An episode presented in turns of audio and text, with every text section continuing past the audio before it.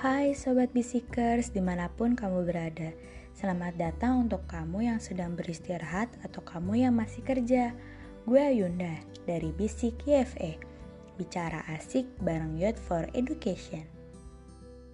Di episode kali ini Yunda bakal ngebahas tentang apakah kamu mengenal Pancasila. Sebelumnya, kalian pasti udah tahu dong 5 butir atau 5 asas dasar negara yang ada di Pancasila. Harusnya udah tahu ya, karena setiap upacara kalian suka bacain. Nah, kali ini Yunda mau ngejelasin sejarah singkat dari Pancasila. BPUPKI dibentuk dalam rangka mempersiapkan kemerdekaan Indonesia setelah meledaknya Perang Pasifik. Nah, untuk menjadi negara merdeka, kita butuh dasar negara kan? Nah, untuk itu, menyusun dasar negara, kita harus mengutus beberapa orang menjadi panitia, maka lahirnya BPUPKI. BPUPKI melakukan sidang perumusan Pancasila pada tanggal 29 Mei sampai tanggal 1 Juni 1945. Pada tanggal 29 Mei, Muhammad Yamin memperoleh kesempatan pertama untuk berpidato menyampaikan lima sila yang diusulkan menjadi dasar negara Indonesia. Setelah berpidato, Muhammad Yamin menuliskan rancangan UUD Republik Indonesia yang di dalamnya mencangkup lima asas dasar negara.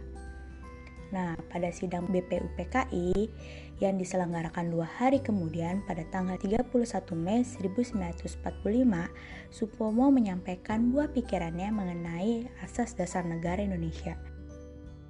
Sehari kemudian, pada tanggal 1 Juni 1945, Soekarno menyampaikan giliran untuk menyampaikan pidatonya tentang dasar negara. Usulan kelima dasar negara versi Soekarno tersebut diistilahkan sebagai Pancasila. Peristiwa itu menjadi dasar penetapan hari lahirnya Pancasila pada tanggal 1 Juni 1945. Nah, pada sidang panitia 9 berhasil merumuskan naskah rancangan pembukaan Undang-Undang Dasar yang dikenal dengan Piagam Jakarta dalam piagam tersebut tercantum rumusan Pancasila. Pada 17 Agustus 1945, Indonesia memproklamasikan kemerdekaannya. Sehari setelahnya, BPUPKI yang sudah diganti menjadi PPKI melakukan penyempurnaan rumusan Pancasila yang tercantum dalam pembukaan Undang-Undang Dasar 1945. Dalam perubahan pada setiap asas tersebut dilakukan hingga pada tanggal 18 Agustus 1945.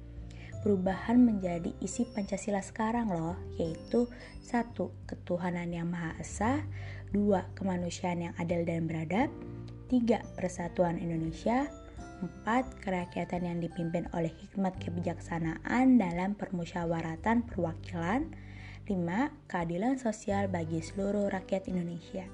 Namun demikian, perlu dicatat bahwa pendiri negara kita telah sepakat bahwa sila pertama adalah ketuhanan yang Maha Esa dan telah disepakati menjadi Pancasila sebagai dasar negara. Nah, itu sejarah singkatnya. Sangat panjang ya perjalanan membuat dasar negara Indonesia. Dari sinilah kita harus tahu kenapa Pancasila selalu dibaca saat upacara dan selalu dipajang di setiap kelas yaitu agar kita selalu tahu perjuangan para pahlawan dalam pembuatan dasar negara yang sekarang jadi ideologi negara dan selalu menerapkan asas-asas Pancasila pada diri kita. Menjadi warga negara Indonesia yang baik tidak hanya menghafal Pancasila, tapi harus menerapkan asas-asas yang ditetapkan loh, supaya kamu bisa menjadi orang yang berguna untuk sesama. Nah, itu dia episode kita hari ini. Semoga kalian tidak menghilangkan ideologi Pancasila kalian ya, dan tetap menerapkan pada diri kalian ideologi tersebut. Menjadi pemuda Indonesia yang menerapkan norma-norma sosial dan menjaga nama baik Indonesia, serta dapat memberikan prestasi untuk negara kita, itu sangat-sangat dibutuhkan. Tapi seperti apa ya memberikan prestasi buat negara kita atau menjaga nama baik? Ingat ya teman-teman, dengan menjadi orang yang sudah menjaga ketentraman kepada sesama manusia, kalian sudah menerapkan ideologi Pancasila loh. Semudah itu kan? Yang penting kalian tetap menjunjung tinggi rasa nasionalisme.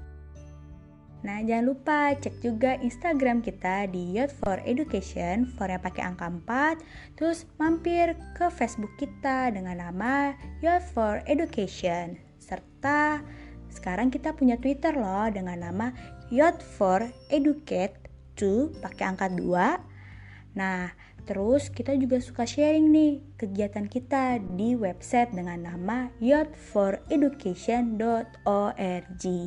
Nah, bagi kalian juga nih yang punya cerita, kritik sama saran buat Bisik YFE bisa email ke bisikpodcast at youthforeducation.org. Nah, see you the next episode ya. Dadah.